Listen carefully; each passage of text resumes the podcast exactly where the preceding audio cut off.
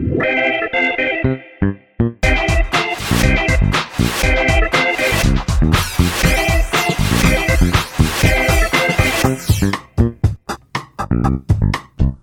迎收听《飞龙盟》，我是 C，我是梅心。你有没有想过啊？这些 AI 聊天的城市啊，他们在网络上搜寻完之后，可以对你产生一些小小的影响。大家现在都在尝试着让自己的品牌、自己的节目可以被网络搜寻得到。问他一个问题，他帮你定义出来。比如说这间餐厅，问了一下 AI 机器人，他跟你说这间餐厅你这辈子非吃不可。有一个很忠固、很忠固的一个意见来影响你，说不定它可以成为一个大发力式的一个工具。哎、欸，你这个说法蛮好的哎、欸。其实我们那万一他叫你不要去呢？我们现在在努力的不就是要让它变成一个可靠的工具吗？这个东西或这个人会可靠，就是他说出来的答案是有说服力的。你现在看他，你会觉得好像有一点点，他还需要被教育。你说整个 Google 都在教育他的？我看到那个新闻，觉得好扯哦。总裁说，居社全部的公司的员工都能够一起帮忙，大家都进来，几万个上线之前，怎么会在上线之后啊？我们来尝试一下，如果今天是用 AI 软体问《费洛蒙》这个节目是不是值得推荐的，就会变成一个很有公正性的一个工具。你有问了吗？我们的听众朋友，他觉得我们在尝试玩这个聊天机器人的功力很好，所以他就帮我们尝试了一下，出来的答案我觉得值得信服。他说呢，台湾的 Podcast 费洛蒙，它是一个以台湾文化跟艺术作为主题的节目，而且哦，它是由台湾的艺术家、摄影师、音乐家跟设计师等等分享他们创作经验的故事。我觉得说的非常好，哎，非常好，这是一个很聪明的 AI。好推哦！当你今天看到了这个推荐，你瞬间就觉得，哎，这个节目不听可惜，听了之后醍醐灌顶。你人生当中最需要的文化啊、知识啊、涵养啊、技术啊、科技啊，全部都一次给你。他刚才没讲到工程师，哎，我有注意听，这才是值得让你觉得推荐的地方。帮我们哦，把我们的工作跟角色，甚至是身份给升华了。你当初为什么要来做这个节目？因为我是艺术家。你是工程师吗？我记得。还要继续的往下去探索。你觉得《费洛蒙》这个节目好不好？这个问题非常的精确。问到一个讲话很有说服力的人的时候，请他推荐。接下来你就要问他下一题：你为什么推荐？机器人告诉你说，《费洛蒙》这个节目很有趣，但是可能也有一些话题会触怒到听众，试图挑战传统的思维。好好讲话啊，干嘛？我以为你只会挑好的讲，这种有争议的，你能不能控制一下自己的力道啊？不是，做人跟做节目都一样，你要稍微谦虚一点。他就是先把贬义词放在前面，后面他就推荐你了。他说后面怎么说？并且提供一个开放的讨论环境，可以让听众们更加深入的思考不同的观点。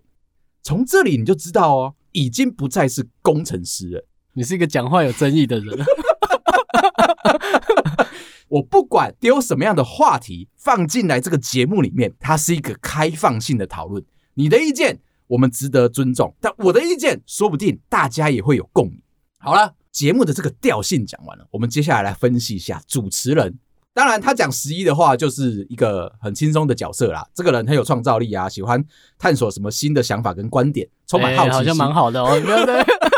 低调的讲自己好，他怎么没有先批评一下？他在网络上找到了这些共鸣跟答案，稍微符合我的人设。重点就你很谦虚的接受了。我的最好也讲好哦。怎么样问问题很重要，问题的根本是这样：梅心这个主持人到底是一个什么样的人？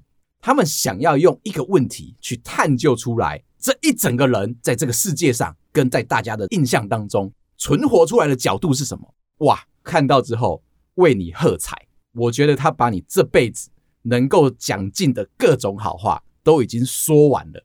帅吗？你先不要在乎这一点，其实我就觉得没有很客观了。探讨的其实是你的人格特质，看的是你的内在的自我。看哦，我是草包啊，怎样？你这个真的谦虚了。他是这么说的：李眉心是一位充满活力的主持人。为什么姓李啊？我没有聊到过吗？我又不姓李。拥有丰富的经验跟热情，深受听众的喜爱。而且他擅长用多种类型的话题跟资讯，有趣的去把它表达出来，让听众能够充分的享受听的时候的乐趣，而且又善于应对现场的情况，时常能够发挥出一些让人耳目一新的新意。哦，那很称赞呢，很称赞。原本大家以为你的吐槽是一个带着强烈的恶意、贬义，经由他巧妙的一些文字叙述，你现在是一个不管讲什么话，别人都会觉得哦，你的这个观点很特别。他应该没有认错人吧？第一个字就让我疑惑了。他说的没错，为什么你是李梅心？还记不记得我们有一集我说我去健身房，在做仰卧起坐的时候，旁边有一个，哦，想起来了。对，那这个时候我被人家指导了我的动作。而且人家问我贵姓，我势必一定要说我是眉心，我姓李。他可能抓到那一集吗？说不定他有在听。我跟你讲，所以你用这个角度去看我们这个节目，现在你已经知道了，已经不是广度，而是深度。你讲出来的话会让别人知道，说拥有不同的观点才是一个好的、健康的一个节目。这样你知道为什么不敢乱接叶配了吗？我要跟你分享一个我这两天看到很有趣的几个新闻，讨论私房钱这件事情。今年年初的时候，意大利有一位叫做马利欧的人夫啊，他其实先前买了意大利的国债。你是不是都把意大利人当成马利欧啊？这怎么听起来有点贬义啊？不是因为我喜欢打电动，所以呢，我就认为某一个水管工鼻子长长的。就应该叫马里奥。马里奥呢，买了大概台币六十五万的政府债券，不知道为什么他是纸张类型的，他就在家里面到处疯狂的乱藏，还会分季节。去年的夏天，他把债券藏在壁炉里面，想说反正这半年都不会去用到这个东西，那蛮聪明的欸。对，他想要告诉你的是，他是一个聪明的人，每年哦都会把他的私房钱。换地方给藏起来，为的就是要避免他老婆抓到说他有在藏钱的这个举动。今年的冬天啊，好像来的特别的早。他老婆有一天觉得啊，今天好冷哦，走到了壁炉前，把这个火种啊，然后把这个木材啊丢进去，就在那一秒，砰一烧，就听到了马里欧啊这样冲过来，他是不是从水管跳出来？接着就看到马里奥呢，痛哭失声，赶快去拿着灭火器把这个灰烬清理出来之后，拿出了他这些已经被烧得干干净净的债券，然后问他老婆说：“你为什么要这样子对我？”事后记者去访问马里奥，心情有点难过的告诉记者，他是一个很聪明的人，一直都知道说要把藏的地方给交换，今年没想到他忘记了。其实就是藏私房钱的关键，一直记得说，你有藏着一个东西的话，那你心里面就会觉得说特别的开心。如果你把它遗忘了，我再给你另外一个新闻：二零一六年的时候，德国有一个古董的拍卖，这次要拍卖一个明朝的物件，是一个罗汉的木雕，经过一个三百六十度的 X 光的照射来确定说它是不是真的，它有没有什么损伤。结果没想到一扫下去，找到了以前人的私房钱。这个木雕罗汉啊，其实有一个小小的机关，在这个小缝隙里面呢、从里面抽出一个二点五公分折的小小密密的小纸条，打开来一看，居然是一张 A4 大小明朝的一张钞票。这张钞票当初的面值是一贯一千文钱，大概就是一两白银。经过了六百年，都没有人知道说为什么这个东西藏在里面。检视官看到之后，觉得欣喜若狂。那个也忘记了吧？然后就有历史学家跳出来说啊，当初在明朝的时候，其实佛教盛行，大家都会去拿一些木雕供奉在自己的神明厅里面。这些东西久而久之的就被淡忘了。一定是当初有一个明朝人，一个男生或者女生，一定要把他的私房钱藏起来。神明厅似乎是大家最不会去经过而且去注意的地方，所以他就把它藏进去了。但是现代我们只推马桶的水箱槽。很多老婆打开，要么看到钱，要么看到烟，有没有？还有一个值得让你去推广的，怎么样藏你的私房钱？查到一篇新闻，有一个老婆呢，拿着她的手机跟她的充电头，想要去找一个插座，看到平常一个没有在用，靠近地板底下，在一个木桌下面的插座，她就把她的充电头插上去，没有反应。她觉得奇怪，是不是这个插座坏掉了？拔起来。换到其他有电的插座，插上去会动啊，就想要告诉老公说，我们可能要找水电工来好好的修一修。正在研究插座的时候，他在那边抠一抠，拔下来是不是可以看到电线脱落？不拔还好，一拔它是一个柜子，藏着的是老公的私房钱。在这里，我有一个小小的问题要问你：你认为这个老婆一次性的呢？等到这个私房钱满了？再去跟老公摊牌说：“哦，你好啊，你阿丢啊！我知道你的私房钱藏在这里。”还是说他应该把它当成是一个小小的聚宝盆，每次老公塞了一点钱进去，就拿一点出来。这个太卑劣了，而且不好发现。私房钱这种东西是这样，你其实会忘记到底剩下多少钱。你有藏过吗？我以前还真的很认真的藏过，不是为了我老婆这件事情。是为了要躲避我妈跟我妹，我妹年纪比我小嘛，我在家里面随便乱放钱，可能一百啊、五十这种，她看到了，他就会从抽屉里面把它拿走。那有可能我妈随随便便，比如说在洗衣服的时候掏口袋，或者是床单啊、衣服上面有任何的钱，她是不会还你的。你妈这么过分哦？你家的人其实都蛮过分。他有立下一个家规。他说：“这个家的钱都他的，是吗？” 他希望你们啊，洗衣服之前啊，要能够确保都已经把口袋里面的钞票拿出来了。很在乎一点，如果你今天洗白色的衣服，不小心上面印一个一千块，是吗？就是那个油墨有可能会溅染到整个洗衣槽里面的衣服都被染色。他其实是蛮讨厌的，所以他就另了一个家规。你们一定要把你口袋里面所有的钱都掏出来，被妈妈找到了，那个都算他的。为了这件事情，我就是开始在研究怎么样藏东西才可以藏得不知不觉。从这里你就知道，其实我对藏私房钱是有研究的，设身处地的着想。如果我是刚刚那个女生的当事老婆当事人，我要怎么样运用这一笔私房钱？我们刚刚提，你会戳破他吗？我觉得我不会。一个聚宝盆。为什么这个故事会远远流传下来？就是因为会有一直有人存进去，还不知道被拿光。与其哈一次把一个东西给 cash out 带走，倒不如我们源远流长的，这才是投资的关键。你今天我是复利的概念是，还把旁边的那个插座也弄好，你就要好好的去思考你想要的是什么。有一个两性专家说过啊。私房钱这件事情，在你的婚姻关系当中是一个必要之恶，不能够去阻止这件事情发生。开始藏私房钱，不管他是男生还是女生，他心里面开始有了一点点愧疚感。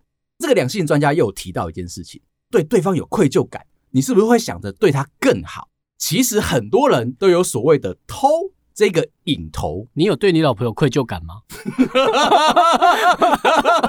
我换个方式问看，有时候会吗？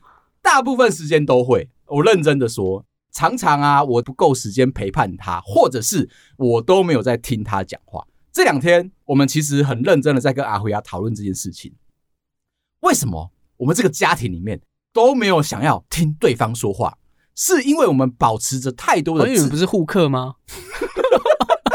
前两集有聊到，你对你老婆都没有愧疚感，因为我们是互补啊。谁叫你当初不选互补的？你选一个互克的。我是要说，因为时间上不够陪伴，或者是情感上面你没有在听他说话，甚至就是你还会藏私房钱。藏私房钱真的是好的。这个两性专家也有说啊，开始有了愧疚，你就会对对方好。另外呢，实质上的好处是什么？男生如果有藏私房钱，他就不需要看别人的脸色。假设他是一个零零用钱过日子的人，存了一点点的钱之后。大概六十几万嘛？你说玛丽哦？对啊，出去很摇摆哦。那朋友找他出去玩，走啊？对，好，今天如果你身上一点存钱都没有的话，朋友来约你，没办法，大家都会看衰你，哎，会觉得说你今天是不是妻管严？人际关系上面的地位，而且喝酒了之后也不能乱来了，什么都不行，你没有那种阔气的感觉。我来，抢什么抢？并没办法树立一个典范，觉得说你是一个厉害的角色，反而要约你，你就说啊不行，我没有钱啊。人家问你为什么没有钱，我老婆不给我钱，丢脸。有一种啊，大家会觉得怜悯的心情。阿慧仔就不要怪他了。你听到这一段去翻马桶水箱也找不到东西。对于女生这边来说，你有了一点点的私房钱，跟姐妹去喝下午茶，同样的状况。你们可以过得开开心心的，不用在那边好像朋友约你都不行。有一个很重要的，像我妈一样是喜欢打麻将的人，不用担心输了一点点，然后就觉得啊，切心，我不能翻盘。再玩三十十有没有？一继续又是我要一百五十。我妈每次去打麻将的时候，跟她的朋友约啊，都会数落别人。哎，那个人钱袋不够，跟我说今天的菜钱就到这里，没办法翻盘的话，我们就只能够打一两个小时。但是如果他身上已经有了一小笔的私房钱，重点是你玩得尽兴，而两个人哦，不管是男生还是女生这一边，你们都私自藏有了一点点的小秘密，就会觉得说我要对对方更好，一个更延伸的做了偷藏私房钱的这件事情。哦，你在合理化是吗？我在帮大家用了一集的时间，在帮合理化私房钱，在帮大家好好的去探讨这个问题，最大的效用来了。也许可以降低男生跟女生出轨的几率。为什么？有些人是喜欢偷藏钱，或者是去偷情，它都是一个偷的概念，就是想要寻找一点点的刺激在生活里面。但是你像我都以为是存钱呢，这不是一个很好的储蓄的概念吗？你要这么说，一定是没有问题的。带着一点点的罪恶感，那个东西玩起来才是有趣的。一定会有风险在。如果你今天只是存钱啊，存了很多，到时候你就把它花光，这个过程好像有一点无趣。你积攒了一点点，然后没有人知道哦。你想使坏，是这个概念吗？那你如果在感情上面使坏，是不是大家都会对你有点抨击？把自己的储蓄变多了，对老婆、对老公有一个愧疚感，你会对他越来越好。有时候你甚至还可以给对方惊喜。接下来我要跟你分享我小时候曾经被我爸偷藏东西的一个故事。小时候，他看到我正在偷玩电动，因为我们家的电脑放在客厅。他看到我一直很认真的在写一些扣啊，然后不停的在处理那台电脑，觉得我需要被改进。有一天，我下了课回来，开开心心的按完了电源键啊，看到我的电脑出现了开机画面，兴奋的感受的时候。仔细一看，我的键盘不见了。这个当下非常非常的惊讶。我爸爸就躲在他的书房，我心里面想一想，可能罪魁祸首是他。我就敲了他的书房的门，问一下：“哎、欸，爸，我的 keyboard 嘞？”他转过来，很认真的，我又不是孔锵，找我拿什么 keyboard？他转过来，很认真的告诉我说，他把它收起来了。你自己去找找看，如果你找得到，就还给你；找不到的话，一辈子你就不能够玩这台电脑。他觉得我有一点玩物丧志的心情，他可能从小就觉得我很会念书，不能够因为某一些娱乐耽误了我的聪明才智。我很认真的把我的聪明才智用到了极致。你就去灿坤找到了吗？小时候没有钱嘛，你就一定会想说，出了一道难题。我一定要把它解决掉，展现出来说我聪明的地方。我我就开始在我们家的透天到处找，到处找，到处找。回来，我们刚刚讲的那个拍卖场这件事情，神明厅是没有人会去发掘的地方。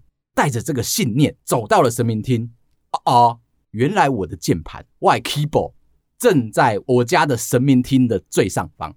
你爸应该是想要你内疚吧？希望你看着祖先的牌位。当下的我呢，心情有一点点忐忑，心一狠就踩上去了嘛。踩上你的祖先，心里面纠结的点呢，是在于说我能不能够踩上去拿到我要的东西？祖先会不会晚上进来跟我托梦说他觉得我不礼貌？可是我有一个优势，我是长孙。既然我是长孙，那 就可以踩着他们。以前我们在过年大扫除拜拜的时候。爸爸都会说，因为你是长孙，你才有资格上去神明厅，把祖先请下来，开始认真的把它打扫干净。小时候乡下有这个规矩在，在我带着这个优势跟信念，我就想着，你有弟弟吗？啊、呃，我没有弟弟。OK，我踩上去，为了我们家以后的源远流长，我势必一定要把那个键盘拿下来。这个 keyboard，我如果没有了它，以后我就不能够好好读书。甚至就只能当医生了。甚至我们这个家会不会家道中落？在这里一定要把那个 keyboard 给拿下来。哎、欸，如果你当初没拿到，你说不定现在就不是工程师了、欸。对，你看看，他不会被裁员了。他是你一个人生当中很大很大的转捩点。你是不是就不会坐在这里跟我好好的聊天，告诉我说，其实当工程师。也是也是很可怜的，还来录节目。我很有礼貌，把我们家的杯拿起来，刮了三下，神明说可以，我心里面踏实了许多。我就呢颠步的一点一点的慢慢往上爬，把那个 keyboard 拿下来，插上去。突然间觉得说心里面舒服了。但是我爸看到我这么快就把这件事情解决了，来回不到一天，我就把这个谜题给破解了。我爸觉得很不爽。他觉得他祖先牌会被踩烂的，他没有为难到我。隔天一回到家，我的键盘又不见了。这一次连滑鼠都不见了，连电源线都被他藏起来了。小时候的我不知道说电源线可以共通嘛，就觉得说他们是一整组的。站在电脑前面啊，左思右盼，左思右盼，我就开始翻箱倒柜，终于让我在我爸的衣柜里面找到了。我们家的键盘、滑鼠还有电源线，好巧不巧的，旁边我发现了一个小小盒的东西，好像找到一个新的宝物。把那个东西打开来看，上面写着的字呢，我有点看不太懂。年纪很小嘛，一把它撕开来，那个内包装是一颗气球，我就带着它跑去跟邻居开始玩我们的水球大战。就让我们玩得很开心，因为那一颗球很特别，不管怎么样玩它、摔它，不太会破掉。你在玩躲避球的时候，非常的快乐，边玩边玩，边丢边丢。我爸爸骑着他破烂的野狼，就远远的从我家这个巷口这样嘟嘟嘟嘟嘟嘟嘟嘟嘟嘟嘟嘟嘟回来了。看到我跟邻居在那边玩丢水球，他也觉得还不错。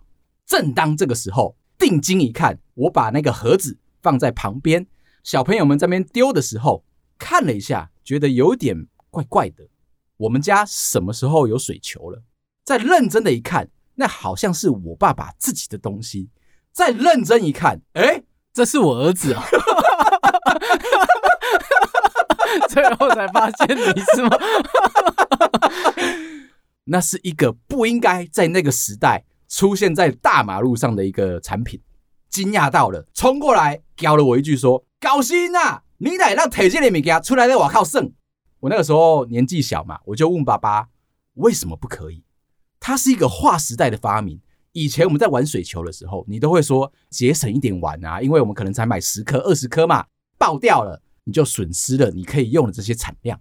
找到一个全新的产品，不会破的水球，不会破的水球。小时候我们喜欢看棒球，棒球那个时候都会告诉你，今天如果要投出变化球，你是不是可以在手上抹一些什么样的东西，让他的球路是没办法让对手。现在都抹在帽子上。趁裁判不注意才可以偷摸一下。那一个年代，我们很喜欢丢接球。回到家之后啊，发觉我们需要开一个家庭会议。啊，我爸爸很沉静的就坐在了桌子前面，旁边也有我妈妈，带着一点娇羞的感觉。神明牌位有请下来吗？祖先有列席。我爸爸就开口了，他说：“十一啊，爸爸知道错了，不应该藏你的东西，才会害得你到处去乱翻。我们家不应该出现在街头的这一些小小的物品。以后你要怎么样玩游戏、玩电动，爸爸都不会再限制你。你的电脑就是你的电脑。”然后我妈妈在旁边娇羞的说：“啊，可是哦，刚刚你在玩的那个水球啊，那个东西千万不能够跟厝边隔壁说。”我们家有这个东西哦，不然的话，我们家可能会遭受某一些小小的责难。听到这里，我已经得到我要的，我就没有再追问下去了。后来几年之后，我妹妹出生了。OK，难道你生活当中都没有这种事情发生？我有一个 keyboard 的故事。keyboard，就那时候国中吧，我跟朋友一起沉迷线上游戏。供养一支账号，那我们那支主账号也玩的还不错，加了一些比较厉害的血盟这样。然后那天晚上要守城，我记得蛮晚的，又是冬天，你知道宜兰冬天很冷，又要在那边待两个小时，就是你人要在电脑前面顾着两个小时，因为他有时候还会点名啊，确定角色有存在。你们很有组织哎、欸，哦，那非常有组织的。好，时间到了，我就把角色开上去到那边，然后这时候我想说，哎，又没人来打，我要在那边两个小时，然后也没有电视可以看，因为蛮晚了。然后我就想说，好，泡一杯奶茶。然后我想，不对，还要再补一个棉被，太冷了，两个小时不能动，坐在那边很冷。都准备好了，坐在椅子上，把棉被要盖到我身上的时候，我就顺便把奶茶弄倒了，然后全部都倒在我的键盘上面。这时候我的键盘完全失效了嘛，我不能打字了。那以前那年代没有语音，你知道吗？嗯，所以我们都是靠线上打字，说你要干嘛，看到里面人开始点名说你要回答话，那我没办法做任何动作，我只能用滑鼠点一下我的角色。结果那天好死不死就有人来攻城，我就是一个 只能用滑鼠点来点去，但是只能逃跑的角色。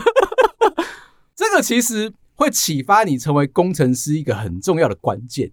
你在设计东西的时候，不要再有滑鼠键盘，所以现在都做触碰的。我是说一定要防水欸。你这样让我联想到听众朋友想要问你一个小小的问题。这是一个女生听众，她是老婆的角色，她想问你说啊，她的老公一点人生的兴趣都没有，最大最大的快乐就是黏在老婆身边。现在让老婆心里面有一点点的压力，这人怎么这么烦？你能不能自己去找点事情来做？哦，他到这么黏哦，所以会让人家觉得说，哎，你好像有点太超过了。她老公是听众吗？我猜应该不是，因为如果是的话，老公也会跳过来问我们说：“你可不可以帮我想办法，让我老婆可以让我黏着他？” 我们先来解决一下老婆这边的问题，先准备乙醚吧。乙醚出去前，先迷问一下，起来就几个小时后了。可是其实我有点羡慕诶、欸刚刚不是聊到说我会不会对阿辉亚有愧疚感吗？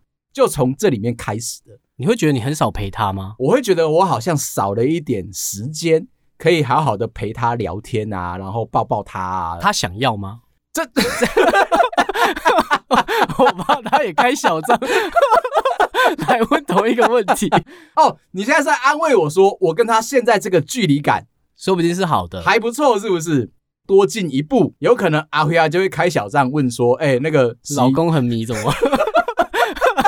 很黏很迷怎么办？”可是我就跟你讲，那个愧疚就是不知道他想不想要，但是我想要给他，我又不问他，直接做下去了，可能会破坏那个平衡。我觉得这讲的很关键呢，你不知道他想不想要啊？嗯，就像刚才的听众老婆，如果不想要，就直接跟她老公说，可不可以不要这样子太靠近啊？情侣啊，这个伴侣的关系当中啊，很多话你要经过相当努力的修饰，讲出来才会觉得对方听得进去。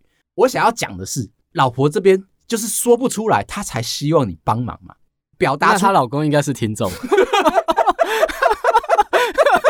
如果你老婆最近有这个困扰，可不可以请你整整？但我就提出一个还不错的观点，我说，如同刚刚那个私房钱一样，老婆说不定可以积攒一点点的小钱，并不是买什么礼物啊，买什么电动啊，帮他储值账号啊，不是拿去给他的朋友买凶杀人吗？把这笔钱拿去给老公的朋友，就跟他说，这笔钱你们就随便花，看你是要带他出去吃饭，带他出去玩，打篮球，什么都好。你只要把他给处理掉就好，就是这个概念吗？概念差不多。其实老婆现在需要的就是一种个人的空间。我自己是蛮羡慕的啦，有一个人愿意这样黏着你，每天哦一下班打开门之后，冰冷感袭来，强烈的袭来，就是这个时候。我会觉得有愧疚感，是不是我少做了一点什么，才会让大家？可是你开门是看到家里都很欢乐的样子吗？哦哦哦哦哦！但是没有没有没有，但是没有你。我只是想确定一下这个画面有没有你。那个欢闹感是这样：我从公寓的大门打开来，一步一步的就顺着阶梯往上走，听得到那个欢乐的啊，然后聊天啊，然后嬉笑啊。那个声音越来越大，随着你一步一步往上走，走到了我家的门口。哎，我确定这个快乐的声音是从里面散发出来的。我的钥匙插进去，咔嗒咔嗒，打开，声音瞬间没了，对不对？冰冷感就袭来。所以我要说的是，老公，如果你有在听我们节目的话，你可以多多找自己喜欢做的事情。那老婆呢，不用担心，我觉得这种事情直接跟她说。希望我们可以帮她共同开发她的另外的兴趣，给自己多一点点空间，也是蛮好的。那今天就聊到这边啦，喜欢我们记得订阅跟分享，感谢你，拜拜，拜拜。